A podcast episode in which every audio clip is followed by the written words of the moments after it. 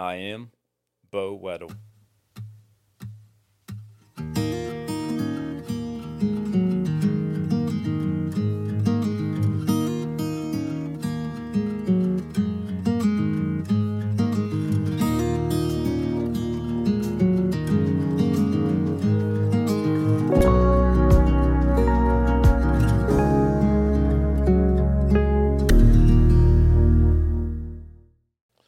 So, Bo, it's really great to have this opportunity just to talk to you and just uh, find out more about your story because uh, I know a little bit about your story, but uh, you know, I guess I'll just start off with the first question: What was your life like before you accepted Christ? So I, I was a child when I accepted when I accepted Christ. So I was I was about nine years old. Okay. I think it was about 1990, maybe 1989. Got, uh, but so I was just a child, and I grew up in a good family. I have uh, my mom and dad, and they work a lot, and it was it was normal childhood. You know, we grew up on a. Leanne says it wasn't a farm, but it was a farm front. So we had some property. what, had- do- what do you, uh, so you had some property, or what does that? so mean? my grandpa, my uncle, Uh-huh. and my house, and we're spaced a couple hundred yards apart along the along the roadway. okay, And so we had like a handful of horses, handful of cows. We were in 4-H, so we had like some 4-H projects and those types of things. But we didn't actually, you know, a little bit of hay, but we weren't like farming big production or anything like that. It was just so Leanne says "Ah, it wasn't really a farm, but we were kind of out and but it was the so I lived with my family on this farm front, and so that was we just uh, grew up kind of the typical country life in uh, where was this at? Where in you- Woodsfield, Okay, Woodsfield, Ohio. So uh, just outside of Woodsfield, a few miles. so what were the circumstances that kind of brought you to make that decision as a child at nine years old to accept Christ? So it- so to my recollection, and it could be far off, but as far as I know, so we went to church on holidays, and you know we always my my parents always believed in God, but we didn't really go to church, and so we, but we went on the holidays and we went Christmas, Easter, and I would say we got our name on a roster at some point, like a guest card, and so this minister came to Woodsfield to the First Baptist Church, Marvin Robbins, and I I kind of feel like he started just calling people on the roster. You know, I think the church had kind of shrunk, Uh huh. and he's just started tracking people down and knocking on doors. Oh, really? So And, really, yeah, so- an outreach really that yeah, he did. so he just started knocking on doors and. And, and anybody that let him in, then he said, "Hey, you think my, your neighbor will let us in?" So I mean, that's how I kind of remember it. That may not be real accurate in my young brain, but uh, so then, yeah, I mean, I just remember he like he saved us right there on our living room floor. Oh, really? The Yeah, whole family? Whole then? family. Oh, wow. Yeah. So, do you remember his conversation or just? Yeah, you I mean, just some of the words I remember just used? crying and just you know my mom crying and Wow. and uh, you know it's just what my family needed at the time and Yeah. and so my dad worked a lot and my mom was home with us and you know she she really did a lot there at the house and So did you? So who was there? Your dad or your mom was there when he came, or who who was there? my dad, my mom, and my older brother. So I Oh, have wow. one brother and he's three years older than me. So all of all of you guys. Yes. Wow. Yes. So then we, so we all got saved right there on the living room floor, and then we um, got baptized on Easter Sunday Awesome. as a family. That's really cool. yeah, and, and it definitely. I mean, and the the change was the change was there in the family, Yeah. and so Royal Ambassadors, the through the uh, Southern Baptist uh, First Baptist Church, they have the Royal Ambassadors program for kids. My dad, we went to Dayton or Cincinnati. I can't remember if it was Dayton or Cincinnati, but you know, to the conferences, and I got involved with the the RA program. Can you explain some of those? Because for some of us, we may not know what those two programs are like. yeah, so so the RA, the Royal Ambassadors, was the youth program of the time through the Southern Baptist. okay. It was just a youth group, Uh-huh. or, and for all ages of kids. I forget the ages on it. And so we went to Dayton or Cincinnati. I don't remember which one. I feel like Dayton, but the reason I'm thinking Cincinnati is because Anthony Munoz was there. Oh, that's the offensive awesome. lineman for the Yeah. Cincinnati Strong Bengals. Christian. Yes. So he's there signing autographs. And so I remember that. My that's- dad went and we, we did the, the whole cars, uh, the soapbox derby cars. Uh huh. Yeah. Yeah. And so dad was there and and that was that was a difference, a change for us, you know, to be connected with the church and to be doing these types of things. And over the years, we we didn't uh, we still kind of came and went to church. My dad worked a lot. And And what did your dad do for? my dad was a millwright, so he worked in the industrial plants, Okay. and so he would work long hours. He's also a welder, a timber cutter. Oh, He- wow. He's He a had a jack of all trades. Any, anything that needs done, he he would do. Yeah. And so he was always busy, and uh, yeah, Well, I mean, it strikes me how you know, like that pastor just had that passion to reach out to people, and how your family was greatly impacted by that.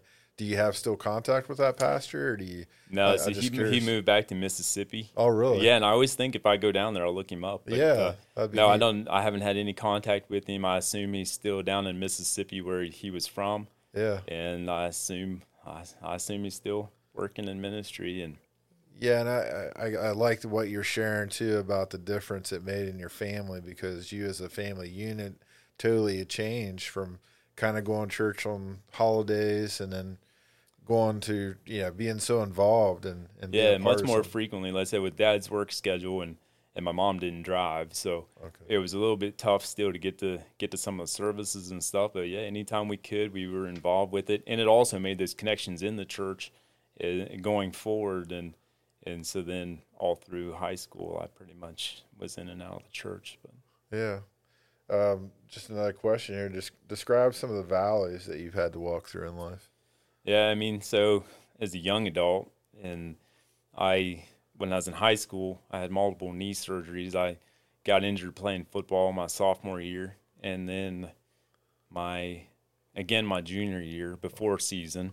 And then I came back and played my senior year, but just wasn't the same. And uh, that was one of those times, a weird time frame anyway, for as a young man Yeah. and a teenager and i was i was i was an athlete that was it i mean that's what my family was it's what you know the not that we didn't get good grades or do decent in school but we were my brother and i were athletes Uh huh. we played football we played baseball we played basketball and which when i got in high school i ran track instead of playing baseball but that's another story for another day but um, yeah so being 16 and watching all my friends playing the sport that i loved Yeah. and being left behind I'm sure. i thought i didn't know where i belonged anymore Yeah.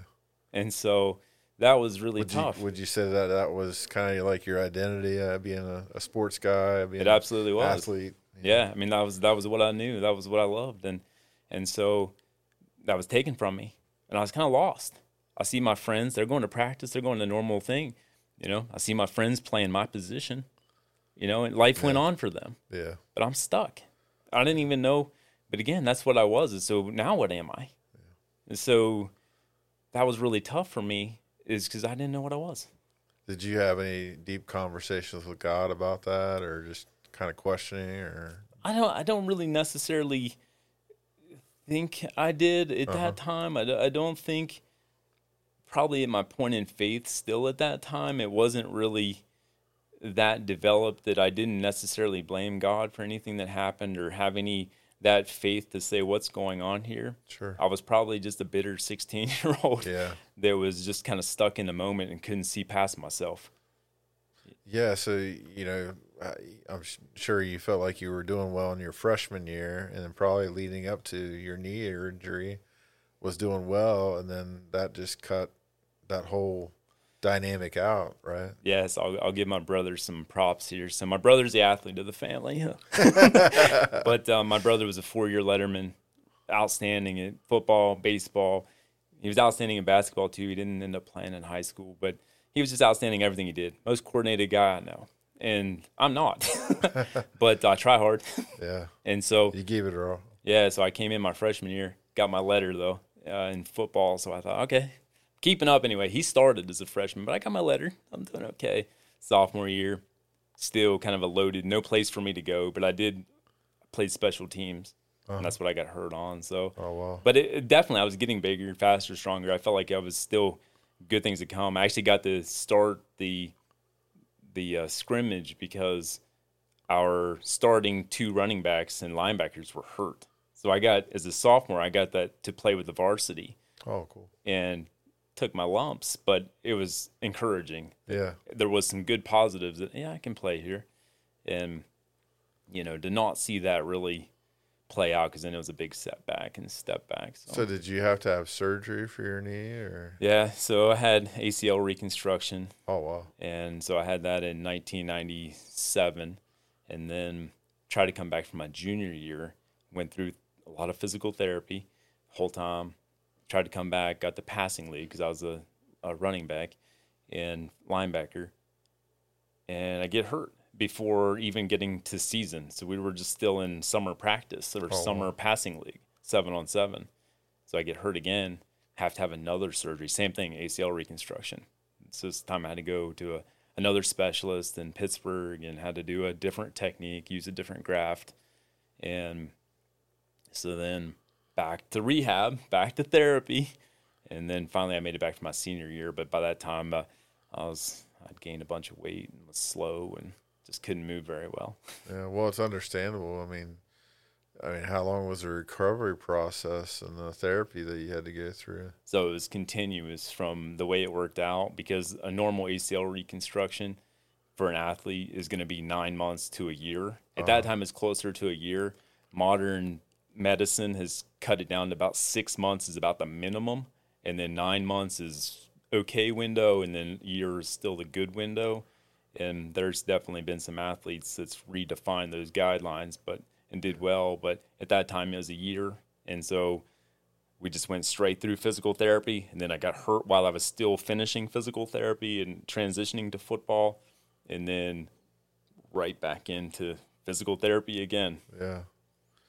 Uh, has you know? I mean, that's definitely a valley. Uh, has there been other valleys? With, yeah so then with um, my wife and i leanne we were so to kind of jump forward we were in our late 20s and we wanted to have kids and we really had a hard time oh, really? and so we went through started through the processes of giving this injection and that injection and and doing this and having a, a surgery to try to get things working i guess.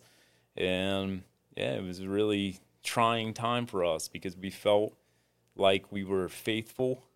And at this time we are. We're you know we we see ourselves as these strong christians and we want these kids and it's it's just like why god? Why yeah. Why why not us? We're good parents. I mean we're good people. And, and of course you start looking around and you see what's in the world and you're just like god why Why? Why do other people have it so so And- easy to have kids, and you guys are here? yeah and they're not taking care of them the way they should. And you know we we that's all we want is kids. And and it was a long process. So it was go through a year of different injections different you know different type of fertility type Yeah. injections. And it just nothing was seemingly working I don't think people realize how many people deal with that. There's a lot of couples that seem like that for, for some reason they, they go through that that and it's a hard subject to talk about, you know, especially for those that uh, I don't know if that was your guys' case at, at one point, but for miscarriages and things like that to happen too for some people. uh, we didn't have any miscarriages but we just we just couldn't you know we just couldn't uh, conceive so and it was just it was really tough and and it started splitting us apart and coming in between us and you know because it's frustration on both of our ends and and so that was really a really low point and challenged us Did it help you or did you feel like it kind of pushed you? Did you feel like you were growing uh, with God at that point or was it just a kind of like a stalemate type thing? Yeah, it, it it went from we felt like we I think it more challenged us than anything and honestly probably drove us a little bit to question God and what we were doing and Yeah. and you know question each other. So I think honestly it kind of wedged between us more than it, it growing at that time. Yeah. So how did it turn around for you? So, and just like everybody says, you just got to relax. The thing that everybody hates to hear and everybody says to you when you're going through these tough times. You know, Yep. just you just have to relax, and Yep. God will take care of it. So we heard that a lot, and to the point of angriness. Sure. and we go in. It was our fifth wedding anniversary was coming up in May. We went to the doctor right before we left, and he was at the stage where he was talking about in vitro and, and different types of techniques they could use and and we said, No, I think I think we're just gonna stop where we're at and we'll look into adoption, we'll look in other avenues and but we don't want to go past anything else than what we've done. And so we made that decision together and we prayed about it. We went on our anniversary in Florida and so we went on a trip to Florida and while we're in Florida we got a positive pregnancy test. Awesome. well, praise God. yes, so Yeah. and it was and it's like all right, well we just relaxed and forgot about it and God took care of it. So Yeah, hands I- off. I think sometimes, you know, not every situation, but sometimes that speaks to, you know, when we surrender things to God fully, you know, just, and it's hard to get there. It but is. when we surrender, it, it's like, okay, we're ready, you know. Yeah, definitely. When you're when you just have that work at it personality, and you just want to, whatever it is, you just want to do all you can and just keep pushing forward. And it's hard sometimes just to say, "Okay, God, I'm, trusting you. I surrender. I'm I'm not gonna fight with you. I'm not gonna wrestle with you anymore. It's it's in your hands, and be okay with it." Yeah. And so, but it was once we did that, it was in, and so then And, and, you know, I know we'll talk about blessings and I'm sure your kids are part of that, but just knowing that you have some tremendous kids yeah, absolutely. and Yeah, it's uh, Jordan and Corbin. They definitely blessings in our life and with everything. And then so that was that was Jordan, the oldest that uh, we were having trouble with. And then of course Corbin. It seems like once once you have one, then it, it's you becomes know easier, yeah it becomes easier. And then Corbin. So having a boy and a girl, it was we're extremely blessed. yeah. Um, any other valleys? Uh, those are definitely the Top two. top two that stick out. We've Yeah. had some other trials. Uh, Jordy had seizures when she was two. Now that you mention it, I remember praying Yeah. for her because Yeah, yeah, they life that flighted was her. really scary. Yeah, It was. They life flighted her to Columbus. We didn't know what was going on. She she was woke up. I thought she had maybe like a cold or something, and um Leanne had to, was at the hospital with her dad who was having a small procedure done, and so my parents came down. They went out to eat. I went to work, and call me hysteric that my daughter could be dying. And they don't know what's going on, and the doctor wants to fly her to Columbus yeah, the children's right right now. And of course, I'm like, go, you know. And so I call Leanne and get her and go to Columbus, fastest trip there ever to Columbus, you know, and driving. So they flew her, we drove, I'm sure that was a pit to your stomach. oh, or- it was. I mean, so here's again, here's this, here's this child that we have prayed for and just prayed and prayed for, and now two years old. She's six days before her second birthday, and it's just like, God, what are you doing to it? I'm sorry, no, she's 14 days uh, before her second birthday. that's okay. And it's like, now, God, what are you doing to us? Are you going to Yeah. take this child you just gave us? And so fly up there or drive up there. She flies up there, get up there, and all the tests, and she's sedated. And, and so, and thankfully, praise God, it was febrile seizures. And they're typically not dangerous. The thing that was dangerous about hers was it was 15 minutes sustained Wow. no signs of coming out of it. So usually these happen seconds to minutes, and then they come right out of them, and they're fine. Hers was 15 minutes with no signs of stopping. They gave her all kinds of sedation and um, diazepam, and which anti-convulsant, which finally brought her out of it. Wow. And so but that's what the objective of sedating was to try to get to try, stop. try to yeah, Yeah. Mm-hmm. calm the nervous system and so they and but then they kind of then it goes the other realm where they she's so sedated they can't assess her so there's a couple hour window yeah, where okay what's she going to come out of this as you just don't know because she's so sleeping you think she's going to be fine but you just don't know because of sedated her so much and she's had the seizure and then sedation and so that those couple hours pastor mark drove up there i mean which Yeah. was really appreciated and definitely. yeah. And so thankfully she came out of it. She was fine. You know, uh, within within after the that uh, post uh, epileptic, they get a little bit drowsy afterwards, and then with all the sedation, once she came out of that, she was really she was fine, and we had to carry a little syringe that we had to give her, and that was really trying because living where we live, we live about 25 minutes from the closest hospital, and I thought we were going to have a baby monitor in her room until she was like 17 because yeah. because it was you just you sleep with one eye open. You're just so worried because if we missed it and she didn't show any signs of coming out of it. And so that was it was very trying and and again just that like God, you bless us with this little girl that we just prayed and prayed for. And now, you know, what's going on and but it all turned out okay. and yeah. and so now she's a she's a healthy nine year old, and she did she had a the next seizure. She she did have another one, and she came out of it with uh, with the medicine that we had, the syringe. So we administered to her. She came out of it fine. And then the last one she had was she came out of it on her own, which was a huge sigh of relief because there was an end to it. We yeah. were just afraid that if we slept and she didn't come out of it that she could seize for who knows i mean indefinitely yeah and not not be able to bring her out of it so a lot so, of sleepless nights so they that's stabilized now yeah so febrile seizures usually affect children six and under mm-hmm. and usually that is they grow out of it that's great yeah so she and you know what was cool um, i know that's a we're kind of getting a blessing too but it was awesome to hear her share her, you know, at the halftime divisions for Upward Basketball. Yeah. And for you guys to do that together. So that was really, I'm sure that was a proud, proud dad moment there. Yeah. I mean, definitely. And that's, uh, I mean, that's definitely one of the mountaintop moments. You know, yeah. these are the valleys, and that's the mountaintop. Is uh, number one. Two years ago, Jordy was saved. Yeah, and I I got to lead her. That's awesome in that prayer, and I'm, I'm sure that you know, did you reflect back on you accepting Christ and your family accepting Christ as you led her to Christ? I was just so proud of her. Yeah. Because she's so good hearted in general and just so loving.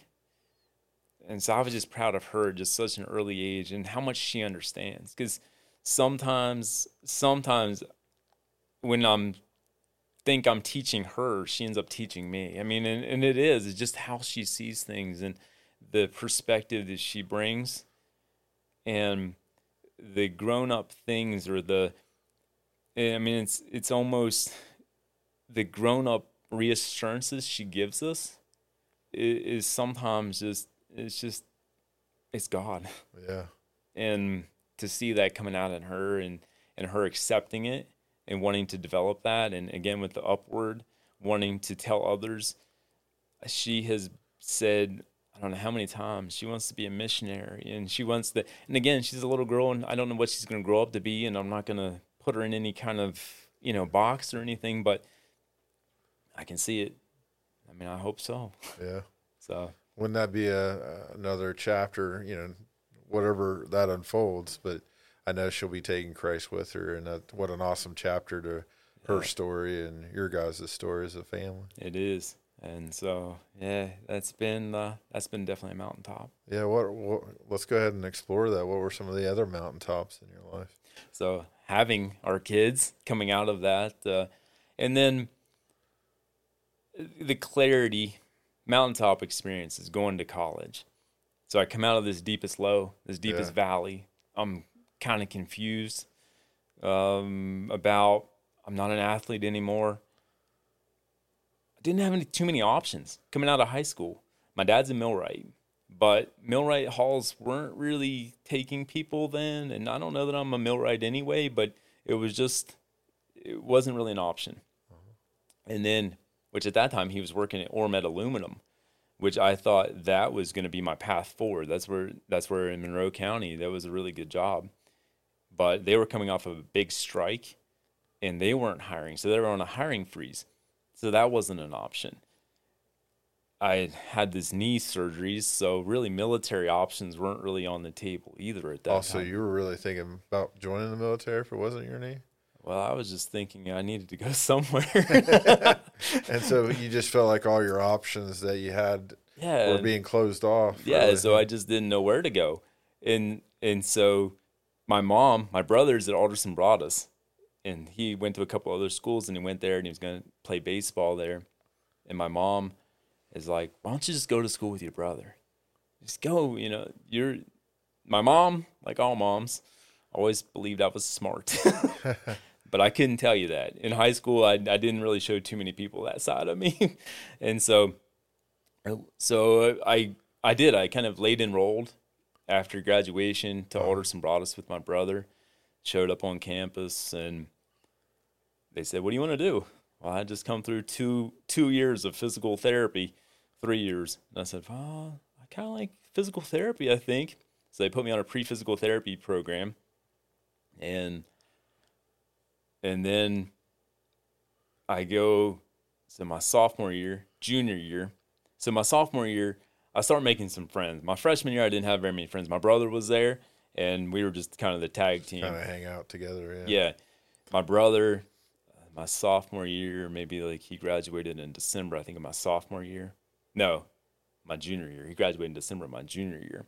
But anyway, my sophomore year, I started branching out, and I ended up meeting these really good guys.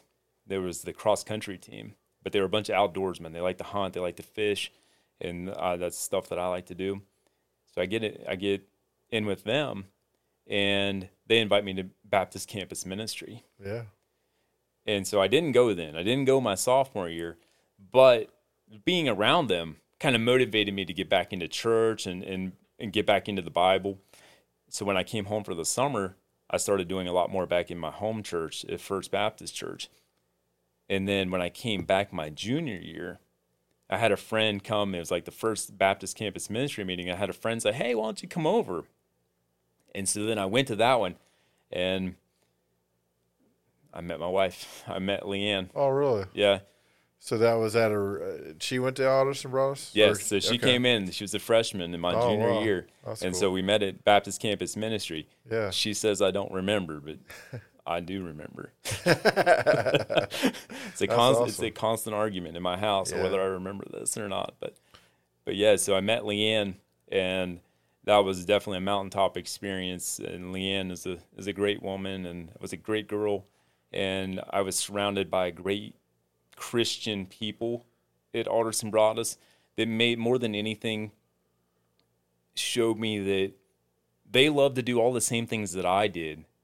And there was this life that I, I just I had still had this kind of perception that Christians had to be these straight laced, you know, restrictive type of life. Yeah. And when I met these bunch of people, these these friends at Baptist Campus Ministry, I was like, they're no they're no different than me. They're having Yeah. a great time. And so that was and then I just started going with them and encourage each other in the Bible and Absolutely. Really changed my life. That's my interesting that uh, BCM was a big thing. I mean, I'd been around BCM some, so uh, that was kind of a big thing in West Virginia. Did you go to any of the retreats that they did and camps like they did Beach Week and stuff? So we went to Beach Week Okay. my junior year, Uh-huh. Leanne's freshman year. What year was that? That was 2003. Yeah. 2003, spring of 2003. Yeah. We went to Beach So Week. you knew Rob Ely and others like that that kind of organized that. Uh, the ones I remember were Jim Mikes from Mhm. Williamstown Yeah. and uh, Holly, Holly somebody from, he was from up, I think he was at Fairmont State at Okay. the time. I can't remember his last name, Yeah. but those were the big organizers. And, but No, that that's a great ministry, and I just I, I know about it. I actually went to, we did some dramas at Alderson Broaddus. So I remember that I s- got a, I touched the piano that Michael W. Smith donated. Yeah.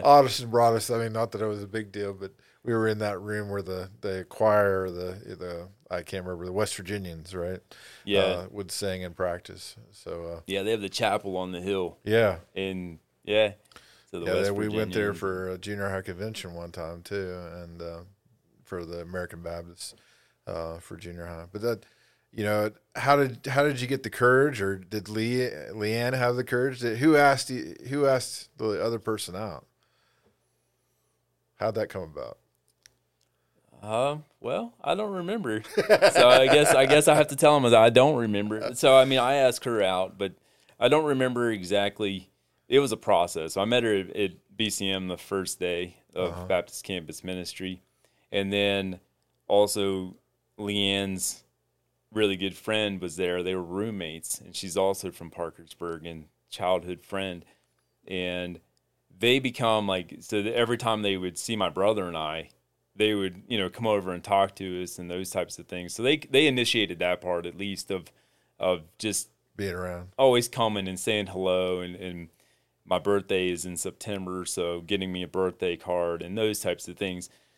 So I would definitely say that sh- she kind of initiated a lot more contact because my brother and I we were we were really quiet and we really just kind of did our own thing. Leanne laughs because we were just two Okay. brothers and we were just just kind of on our path and that was it. And Yeah. uh, Leanne likes to say that she brought us out of the out of our Out shell out and shell. yeah, and so definitely Leanne was initiated a lot of those uh, early days and, and keeping me motivated to go to chapel and Baptist campus ministry, and then later on, then we started dating. But yeah. So, uh, any other mountaintop experiences that you'd like to share or talk about? ah, I think that's uh, I think that's the the highest of highs anyway. Yeah, yeah. No, Some I totally understand. There's been a lot of good things in my life. I've been really blessed. But Well, yeah, I know you're definitely, you know, you know, uh, blessed with, you know, a tremendous family. I mean, you guys are, you have an awesome family. I mean, you and Leanne both make a great couple, and uh, you have some awesome kids.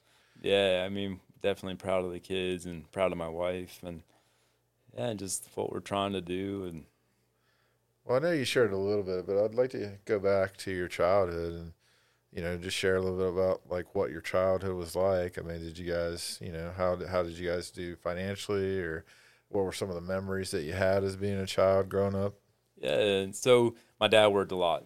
My mom didn't drive. So my mom was home all the time. My dad was never home, but he was working, and Yeah. so and he worked two. it wasn't three- because he didn't want to be no, there. no, it's just because he had to work. No, a lot. absolutely not. Yeah. It was work related, and so he was, and he was just. Uh, uh, we had everything we needed, and, and so, but it was because of the work done. It wasn't, uh, you know, nothing was handed to my family. It was mostly because of my dad's work on the job and my mom's work at home. Yeah. I mean, that's what, that's what really, that's how things got paid and that's how things got done. My dad would have long layoffs because it was in the early 80s. Some of the industrial plants were, they weren't burning, like the steel mills were shutting down, the coal mines were shutting down. And those are the type of places my dad would work in, or they were coal powered, or, and so they kind of went into, and they were shrinking. And so it was really tough in the 80s. My dad, my family history is they are timber cutters, they are oh, just farmers, workers. I mean, just general type of people that just don't go without work.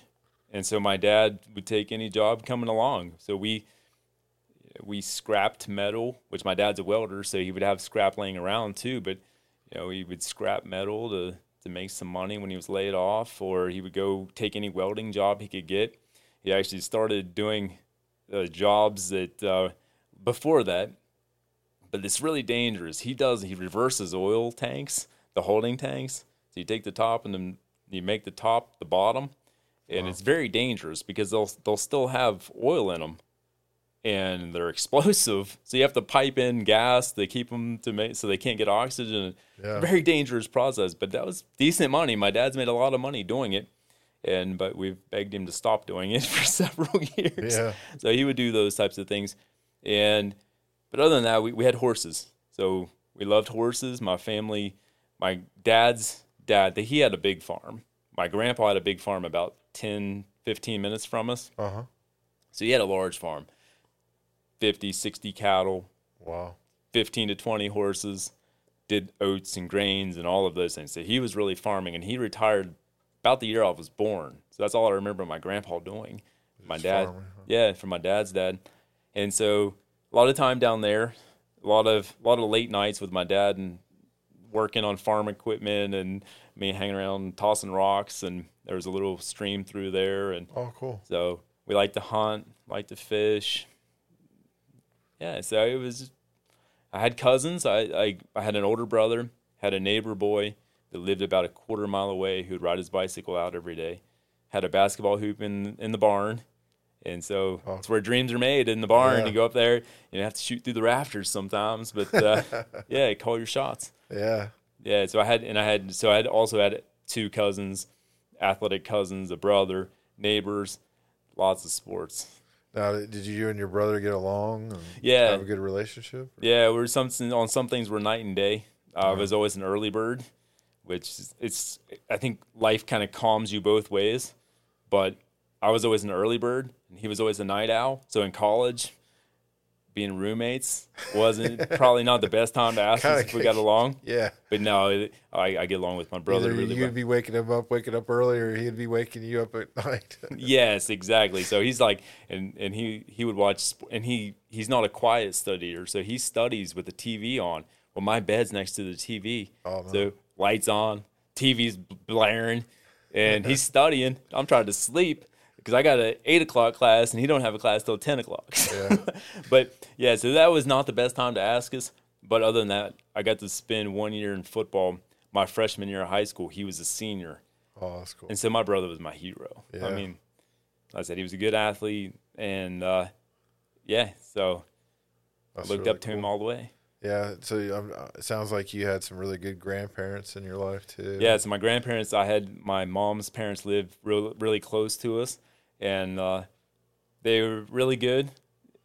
My grandma would call, and she'd call me every morning and say, "Do you want to ride to Woodsfield with me?" It was about five, six miles, and so I'd ride into Woodsfield in the summer. She'd drop me off at the basketball at the Oh, park really? to play basketball or the swimming pool. Oh, that's cool. I mean, we'd stay for hours. She'd sit there. She'd get her ice cream, and you know, you had you used to have to go to town to get the gossip.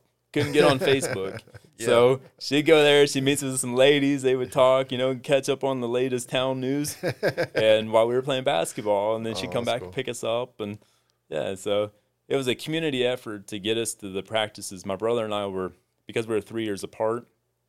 We were always just a little bit out of, out of not on the same team. Yeah. And so took a whole community to get us to and from practice. My grandparents were a big part of that. And my uncle. So then later on, my uncle, my cousin, his son, it's my same age. We grad I graduated with two of my first cousins Oh wow. as well.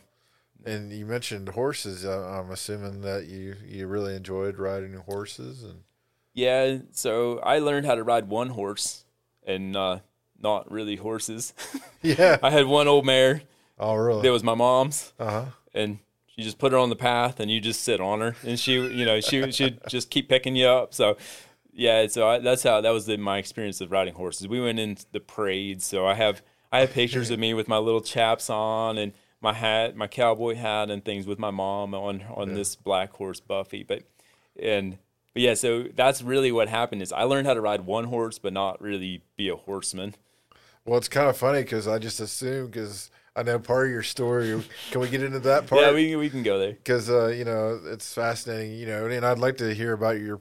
Did the football come first? The Yeah. semi-pro football. uh yeah If you want to start there, let's start Okay. there and get into the bull riding too. Or, All right, yeah. So while I was in college, pretty much the time I was meeting Leanne, so my sophomore year, going into my junior year, I really got into lifting weights, and so I was I was going through like a I was lifting like a bodybuilder, but I wasn't really going to compete in bodybuilding. I was just lifting that way. And I was really serious about it.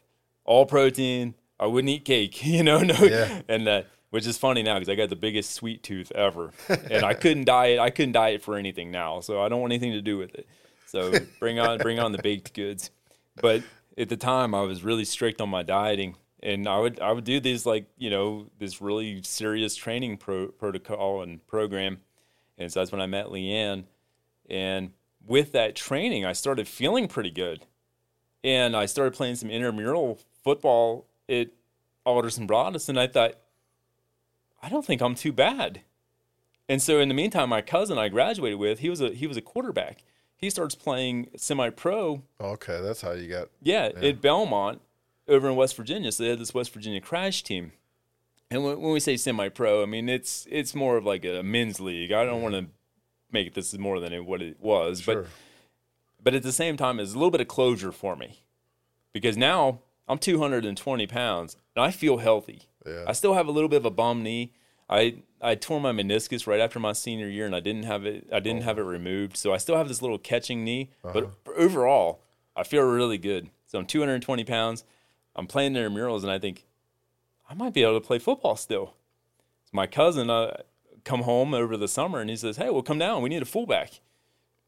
So I go down and I start playing uh, for the West Virginia Crash. Played fullback for a year with my cousin and had a great time. And yeah, it went really well. Well, that's really cool. Uh, yeah, it's cool because it gives you a chance to play something you probably still feel like you had left some left in the tank as far as wanting to explore that more because you've been robbed your whole high school years there as far as the injuries kept with the knee injury. I'm 41 and I still feel like that.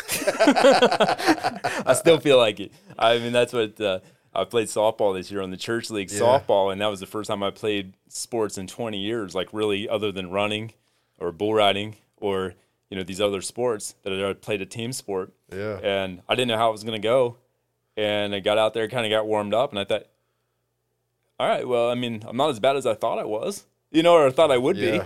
And Well, so then I think that I think you weren't the only one that felt that way. A lot of a lot of guys and really enjoyed that. I think. Yeah, it was, it was a- a good thing. It was so, and and again, not like it was just like, oh well, I still can play a little bit. You know, it Yeah. wasn't again, it wasn't. I wasn't twenty out there, but I was, you know, what you'd normally be. Yeah, and and I think it's it's sometimes we get too caught up in the skills or the you know how conditioned we are. Oh, I took my lumps. yeah, I took but my it- lumps. But it's it's really fun to play the game. You know, I enjoyed it. Yeah, I, I told I told everybody I felt like I was 16 out there running around, and, and it was some part of me again that I was robbed of. yeah. That I just and I and I played competitive softball with my brother's team. My, my brother's a really good baseball player, and my dad. So I played on his competitive travel team, and I absolutely hated it. Part of it was because I couldn't run and I couldn't hit the ball, and I just wasn't any good at it. And but I, I wasn't really healthy. And i think still in my mind i wasn't healthy at that time. Like i just wasn't i didn't feel healthy. I didn't feel like my knee was stable. I didn't i was still like in that mentality of injured mentality at that time. And then coming back this time i was like well, i have nothing to lose i mean and so i just i just felt like and so when i was out there and just running around i just felt like i was 16 again and just playing all out i mean just yeah, every every play was like my last. And again, I took my lumps, and things didn't uh, always go great. But I thought it, I thought it was I really had fun, yeah. and just being with a group of men that uh, I got to know a lot better from church.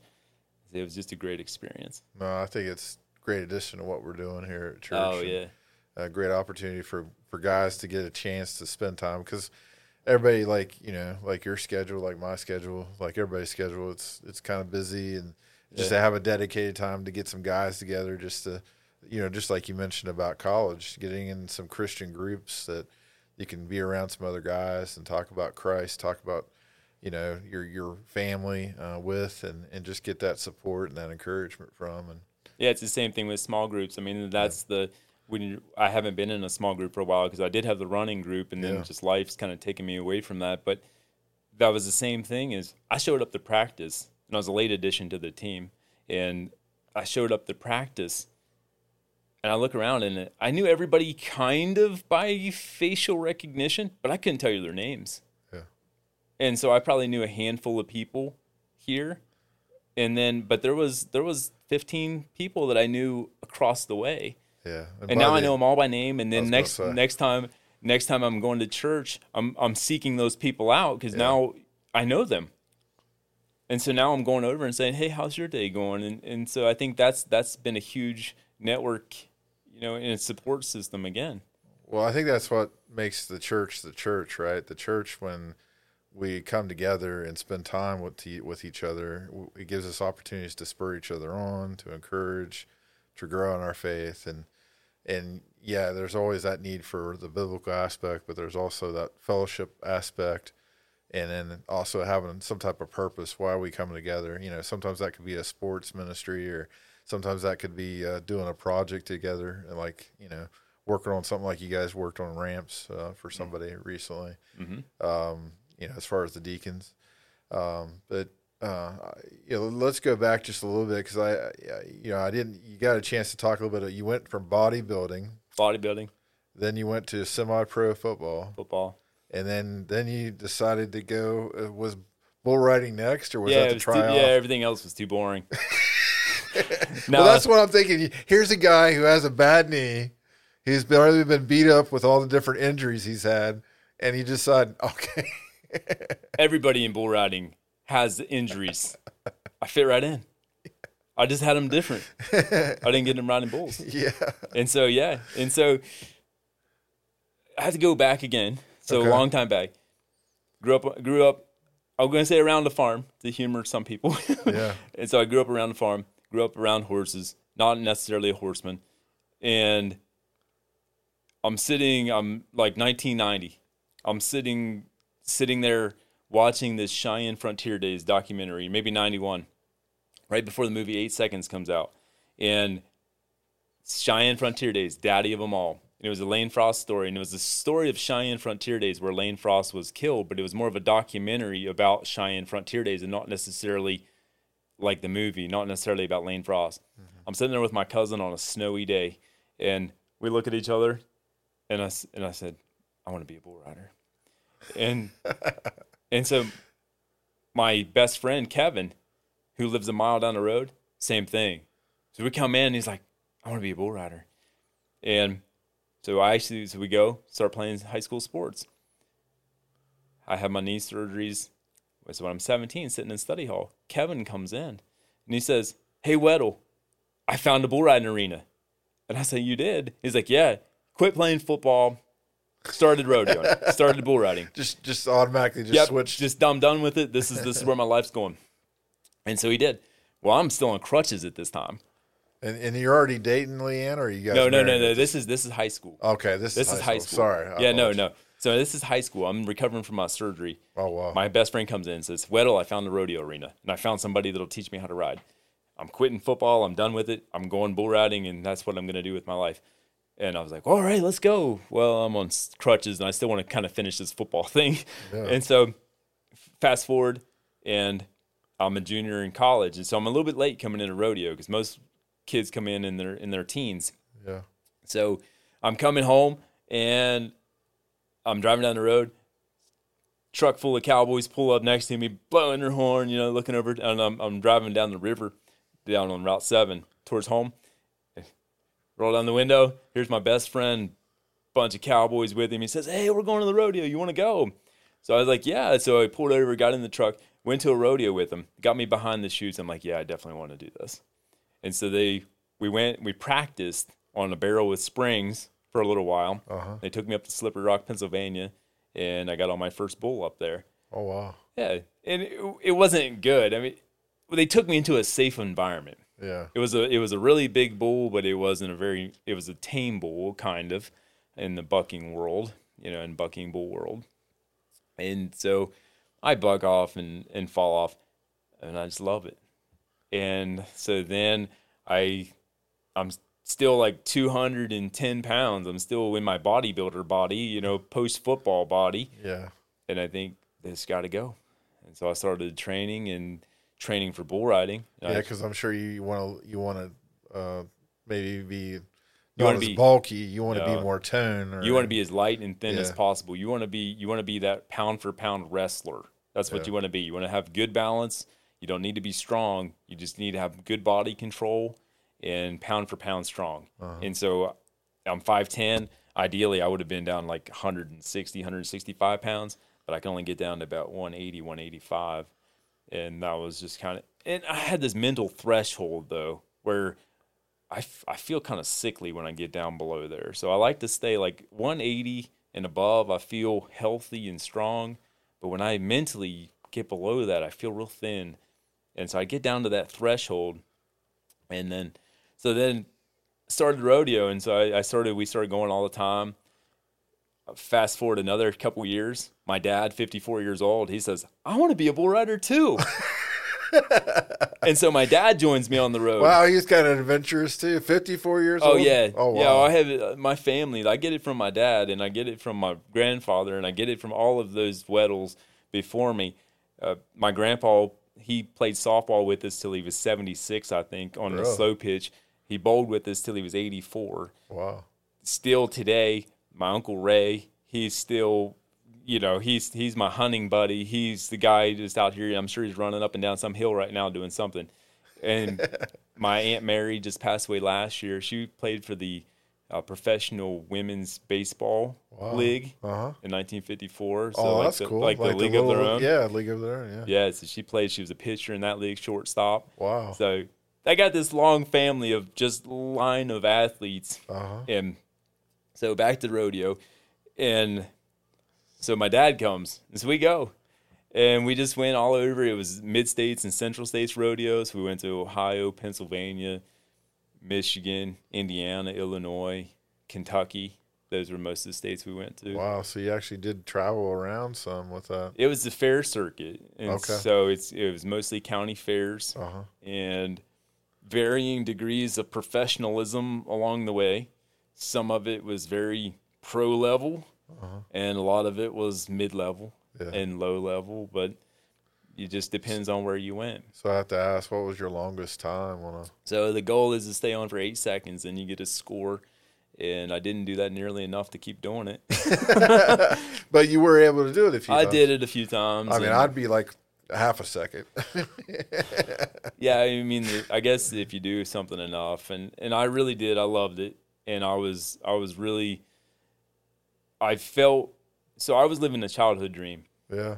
and it was the really that was how I viewed it. I mean, I was aware of it in the moment that I am doing something that I dreamed of doing, and I really felt that God was putting me there Yeah. and it's one of those kind of un not a tidy chapter in my life of what happened or why because it did it went from like this greatest of joy and and then towards the end it, it just be, it become a it become a wedge between Leanne and I. It become a kind of a negative thing.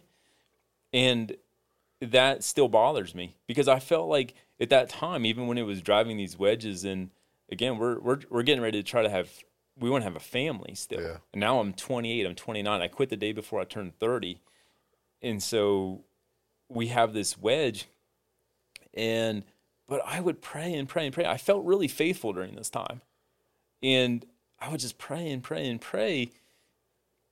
And every time I, I, I just felt like that's where I belonged like I was making some form of difference. That my bad bull riding in in somewhere in Ohio was making some form of difference in something, and I don't have the closure of what that was or why it was.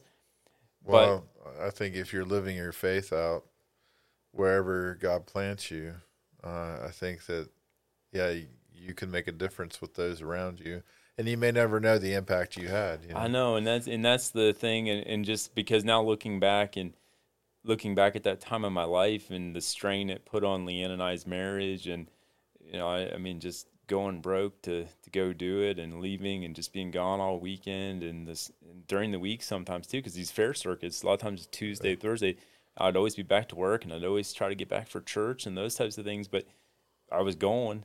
And I Well, would try to practice anytime I could. I mean, I was just really into it. I, and I also, you know, I don't know the the full uh, thing, but I, I think sometimes, you know, God knows our passions, and I think God was almost rewarding you in a way for being faithful to Him uh, all those years, uh, and saying, "Hey, I know you were having a hard time in high school, but I'm letting you have this now." And and maybe there was that time of closure where it was hard to say goodbye to it, but God was saying, you know, through Leanne and through that uh, tension that you're feeling, maybe it was time to reevaluate things. Yeah, I mean, it definitely was, and, and I and it was at the end. I mean, it at the end of the day, that's what it took. I had to sit down and think. You know, I'm 30 years old. If if you're making it, you're gone. You know, But you're, you're thinking there. about your dad, he's doing it at 54. well, no, no. I only think about my dad now because I still have about 13 years for a comeback and still be ahead of where he was. So I don't know if I'm yeah, that you tough st- though. maybe you can start at 50 and That's it. That's right. start. I still I could get started here in about 10 more years and still be ahead of where he was. I don't know Yeah. how he did it though, because So, so you went from that, and then when did you get into? The, you tried the triathlon, and then Yeah. know, So it came out of I've always been active, and that's that's the theme of my life. And we joke about having ten hats. I also joke about I'm going to bring can't have a can't have a story about my life without uh, mentioning Bo Jackson. yeah. So Okay. grew up loving sports. So you course. love Bo Jackson because you hear he's two two two or uh, two te- or two sport athlete, right? yeah, and so and it's kind of funny because my name's Bo. My real Yeah. name is Bo, just B O. and so going into school, 1986, 87, Sure. everybody asks you, how do you spell your name? Bo. How do you spell it? B O. and they're like, okay, it's okay, just B O? Yeah. So after, but then kids pick up on this. They say, oh, B O, that's body odor. And so they kind of laugh at me. And then Bo Jackson comes along, And he- two sport athlete, Bo Knows campaign. And then it's like, for a young kid loves sports and uh, with the name of Bo, it was a great time. Because then, but I tried to live that. I tried to live that Bo Knows campaign because I've tried to do all those sports that he did in the commercials. well, so so he helped save your name. he, he saved my name. He did save my name and uh, just uh, create that image that uh, you know after Bo Jackson, then it's kind of like yeah, you, you look like you should be an athlete. You know, Bo, yeah, that's a good athlete's name. Yeah. yeah, because one of the greatest athletes ever was named Bo. so yeah, and with the Bo Knows campaign, ad campaign. So well, well, you mentioned the triathlon before, and, and talking about swimming. It, it seems like you you've always had a t- determination about you that you're willing to put yourself out there, even though, like you said about swimming, you, you knew how to dog paddle, but you didn't know how to. Yeah, so so I get out and so it's this just never ending quest of just energy that mm-hmm. I have in sports and just love it. I love pushing myself. I love just trying different things. Get out of bull riding and I have this void in my life of what do I do now? And I have these what am I gonna be when I grow up moments all the time. And so I get out and I think, what am I gonna do now? Well, I didn't mention it, but I also had a abdominal hernia repair. I had a colon resection when I was 25, and so then I had a hernia. So then I still have a hernia in my stomach. Oh, So wow. I, my abs aren't really like they're not tied together. you still have it now. yeah, they repaired Oh. it, so I have the mesh, Okay. and so it just still like kind of pushes out and it's still Uh-huh. a little bit uncomfortable. And so I kind of it was it hurt to lift at that time, and I couldn't I couldn't push a lot. So I, my natural instinct was to go back to lifting, but I couldn't really do that because it was uncomfortable if I really started lifting and pushing around on weight. And Sure. at that time, I was still at 30. I was still too stubborn to back off my weights and listen to my body, and so I would just go try to load it up. And so I was just in this constant fight. It's like, well, that's not working. Well, I found out I could run, and so then I just and again playing sports that have balls and those types of things. Running is the is punishment. It's not what you love to do. but I, I really grew into it, and it wasn't. And, and so then I signed up for the half marathon in Parkersburg on a last minute thing, and I did that. And then I just become that was my new thing was running. And then I did the church running group here, the Yeah. life group. Yeah, that was awesome. Yeah, I did that for five years. I hopefully sometime I'll get get Yeah. back to that, especially with the track out here now. Uh-huh. And so I did that, and then did several half marathons. I did a full marathon, and I started having a little bit of trouble with my knee again. So it's kind of slowed me down. And I thought I have to do something to mix it up, and that's where triathlon came in, so that I It's could. just funny. It's like my my intuition would be like, "Hey, I'm just going to pull back altogether." You're like, "No, I need to try something new. I'm going to try no, triathlon." No, I just need to not run so much. So now I just need to swim and I need to bike. That's that was in, in my mind. So I go and I so I take up. So I have to learn to swim. So I can doggy paddle, but I can't breathe. You know, I can't do any kind of stroke or anything like that. There's no recognizable stroke. And I can't doggy paddle a half a mile for a triathlon. So I go in the pool, just this poor lifeguard, you know, probably a, a high school swimmer, you know, like this this doing lifeguard duty. She's just watching me sputter and gag, you know, and I'm like, no, I'm okay, don't Yeah, worry. You know, she's just like leaning up, Yeah, leaning up. she looking- needs to save you yeah, not. she's just waiting to save me every day, and I'm like, no, I'm good. don't worry, I just can't swim. So and so then it did, and I and I and self taught YouTube, you know, no coaches, nothing of Oh, that wow. stuff. And so just getting in the water, gagging myself, and trying trying to do my best to emulate it. And, and so I did. I've done a couple short distance triathlons, but just uh, Uh, that's, that's I think I think that again that just speaks to your determination and Yeah. the fight that you have inside to kind of push yourself. yeah. So hopefully sometime I'll get back to. it. I still have some un uncompleted triathlon goals. If I can get my knee to cooperate and I can get some time, and I still have I still have some triathlon I'd like to do. But That's cool. Well, let me shift a little bit and ask you, what are some of the people that have influenced your life along the way? That uh, so in between, I haven't mentioned him yet, but Pastor Travis Smalley was the first Baptist church after Pastor Marvin, and there was another one, and, and then Pastor Travis came in. Pastor Travis was a young man. He was probably in his early 30s, and he was really, really a motivational preacher. Mm-hmm. But he was he was a big influence in my life. He was the one that was I, it it it 20 year old 22 year old and he's in his 30s i could relate to sure, and he's the one that showed me that pastors are people not that's some kind of no up N- no not yeah, some yeah. kind of up on a pedestal can't approach him can't ask him questions that know everything and have all the knowledge of god he was that down to earth come talk to me yeah, ask me whatever you want. I'm not going to laugh at you. I, I know you've been here for 15 years at this point, and I don't care if you ask me the basics. I'm not going to laugh at you. I'm not going to. And that was the first person I felt comfortable with that, where, yes, I should know this stuff, but I don't. And, and that's what I love about here as well, because I still don't claim to be a biblical scholar. I don't. And I feel really comfortable. If I have questions, I can ask people without being like, wow, you're a deacon. You should be leading this. Yeah. And, but there's still questions and things that come up.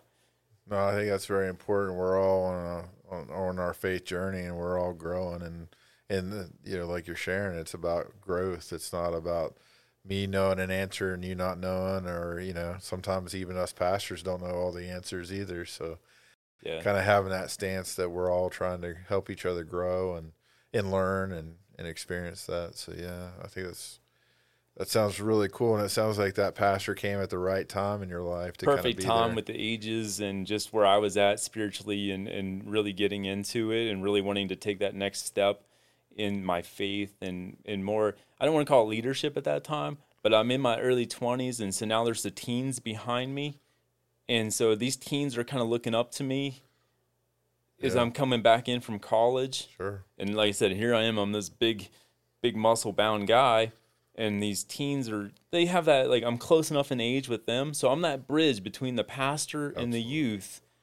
And I want to be I want to be what they want to see. I want to be that guy. Yeah. You know, I wanted to be that that model for them that they could look up to and so not did you help out with the youth group and stuff there? or- so I did a couple little retreats. Oh, uh, cool. so over at uh, Seneca Lake in Uh-huh. Ohio, they have a, a retreat grounds there, and so I took I took a group there, well, that's awesome. and yeah, and so I just did that one year, like, and that was that same time frame.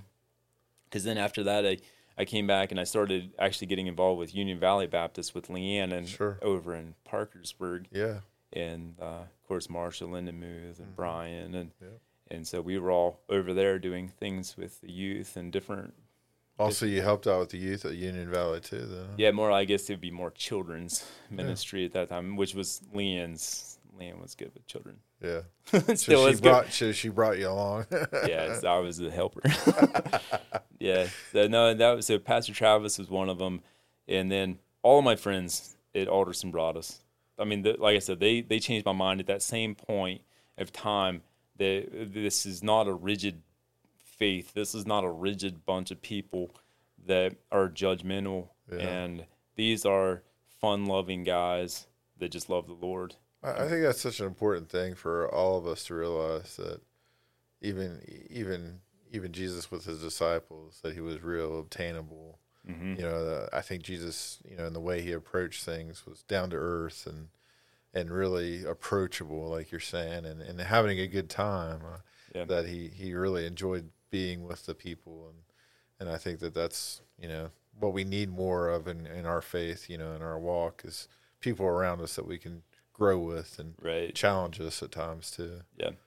Yeah. So anybody else, uh, as far as you know, your friends at Alderson Broaddus? or- Yeah, I mean, so mostly, mostly that was for that time period. I mean, that was the the biggest influences in my life. One other person I will mention is my my parents' neighbor, Dennis, Okay. and the 180 that his life turned. Oh, really? Yeah, and I knew him as a kid, Uh huh. and then I knew him as a teenager, and then I knew him in my 20s. And the 180 that his life, how he turned for God's and just went full bore at it, that showed me the power of God, Yeah. of how awesome. he could go. And I'm not saying that Dennis was a bad man before that, but he just went full headstrong for God and just world get over here. Oh, awesome. I'm going this way. I'm, I'm dropping my stuff and I'm following Jesus. yeah. And so that was seeing that at the same time. That was So he was a little bit older than you, or how old? yeah. So older? Dennis, Dennis is more uh, like my uncle's age. So he's in between my parents and Okay. and my uncle. And there's about a ten year difference. So that's interesting. Just like you were saying about you were an influence for teenagers.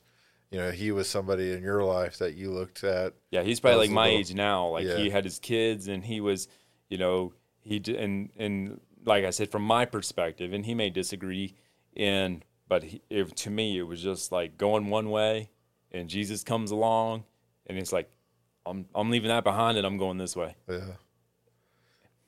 If if if somebody wanted to take a few things from your life, what would be some of the things that you'd want people to learn of, of, or know about you or take away from your life? That's a deep. Yeah. That's a deep one. Um, or what would you want people to say about you? well, I, I've I've kind of talked about this at some of the deacon meetings that I, I want to be known that I love people, you know, and even though, as Leanne says, my resting face is a scowl, like uh, Bill Cowher from the Steelers. You know, I got this intense look on my face. So she always thinks I'm mad, but I am. I, I, you know, I love people. Yeah. and and I want to people around me.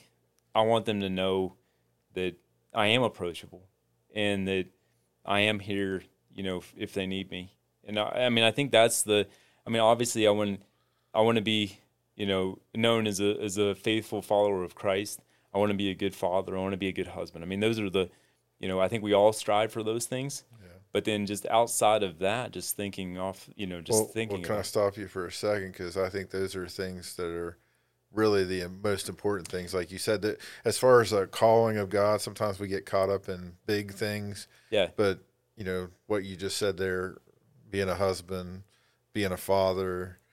If if there's no higher calling than those two things, that, that those are two major things. That, No, and, and and again, and I hate to gloss over them, but those I guess those are just kind of as- assumptions in my mind at this Yeah. point that those are the number one things I want to be. I want to be a good husband. I want to be a good Oh, father. that's awesome. and and those are those are you know, and and following Christ is going to let me do that. You know, it's going to lead me down that path, and but then with the people around me that you know, I'm not, you know, I want I want them to also, you know, and I, I guess one of the things that I I talk about, and I talked about when Jordy helped me at Upwards. So I got my intense scowl on my face. It's okay to have intensity. Intensity is not bad. Yeah, You know, going after things and, and seeing things you want to do yeah, and going and, and putting effort into it is not bad. But be careful. Make sure that whatever hat you put on today, that your that Christ is at the center. That's your mission. You know, I always think with the church, loving and leading people into life changing relationship with Jesus. yes, And so everything under this church, we expect to fall under that mission. yep, So set yourself a mission in life, which is to be a follower of Jesus. And then any hat you put on, whether it's triathlon, bull riding, make sure it supports that mission. Mm-hmm. And so let people see that consistency. no matter what hat you put on, you're still you're still true to your number one mission. Absolutely. Yeah, I totally agree with that statement. And, uh, you know, I I think about you know you do carry an intensity about you, but I could definitely see by being a part of the deacons and, and just getting to know you more, the heart that you have for people, and I think it really resonates. So even if you do think you have a scowl on your face, That's what I'm I told. think if you're around you enough, you, you can see that love of Christ ooze out of you. And uh, Yeah. Well, thank you. And I mean, and that's what I I am. Sometimes I am intense and just laser focused on things, and I don't mean to blow people off. Well, and- no, I but I just think- get the I just get really laser focused, which Yeah. comes out as intensity and Well, I think we all have our different uh, skill sets, different uh, you know ways that we approach things, and I think that's what makes us the body of Christ unique. Uh, and I think when we can use those gifts, talents, spiritual gifts, it really does awesome things. So.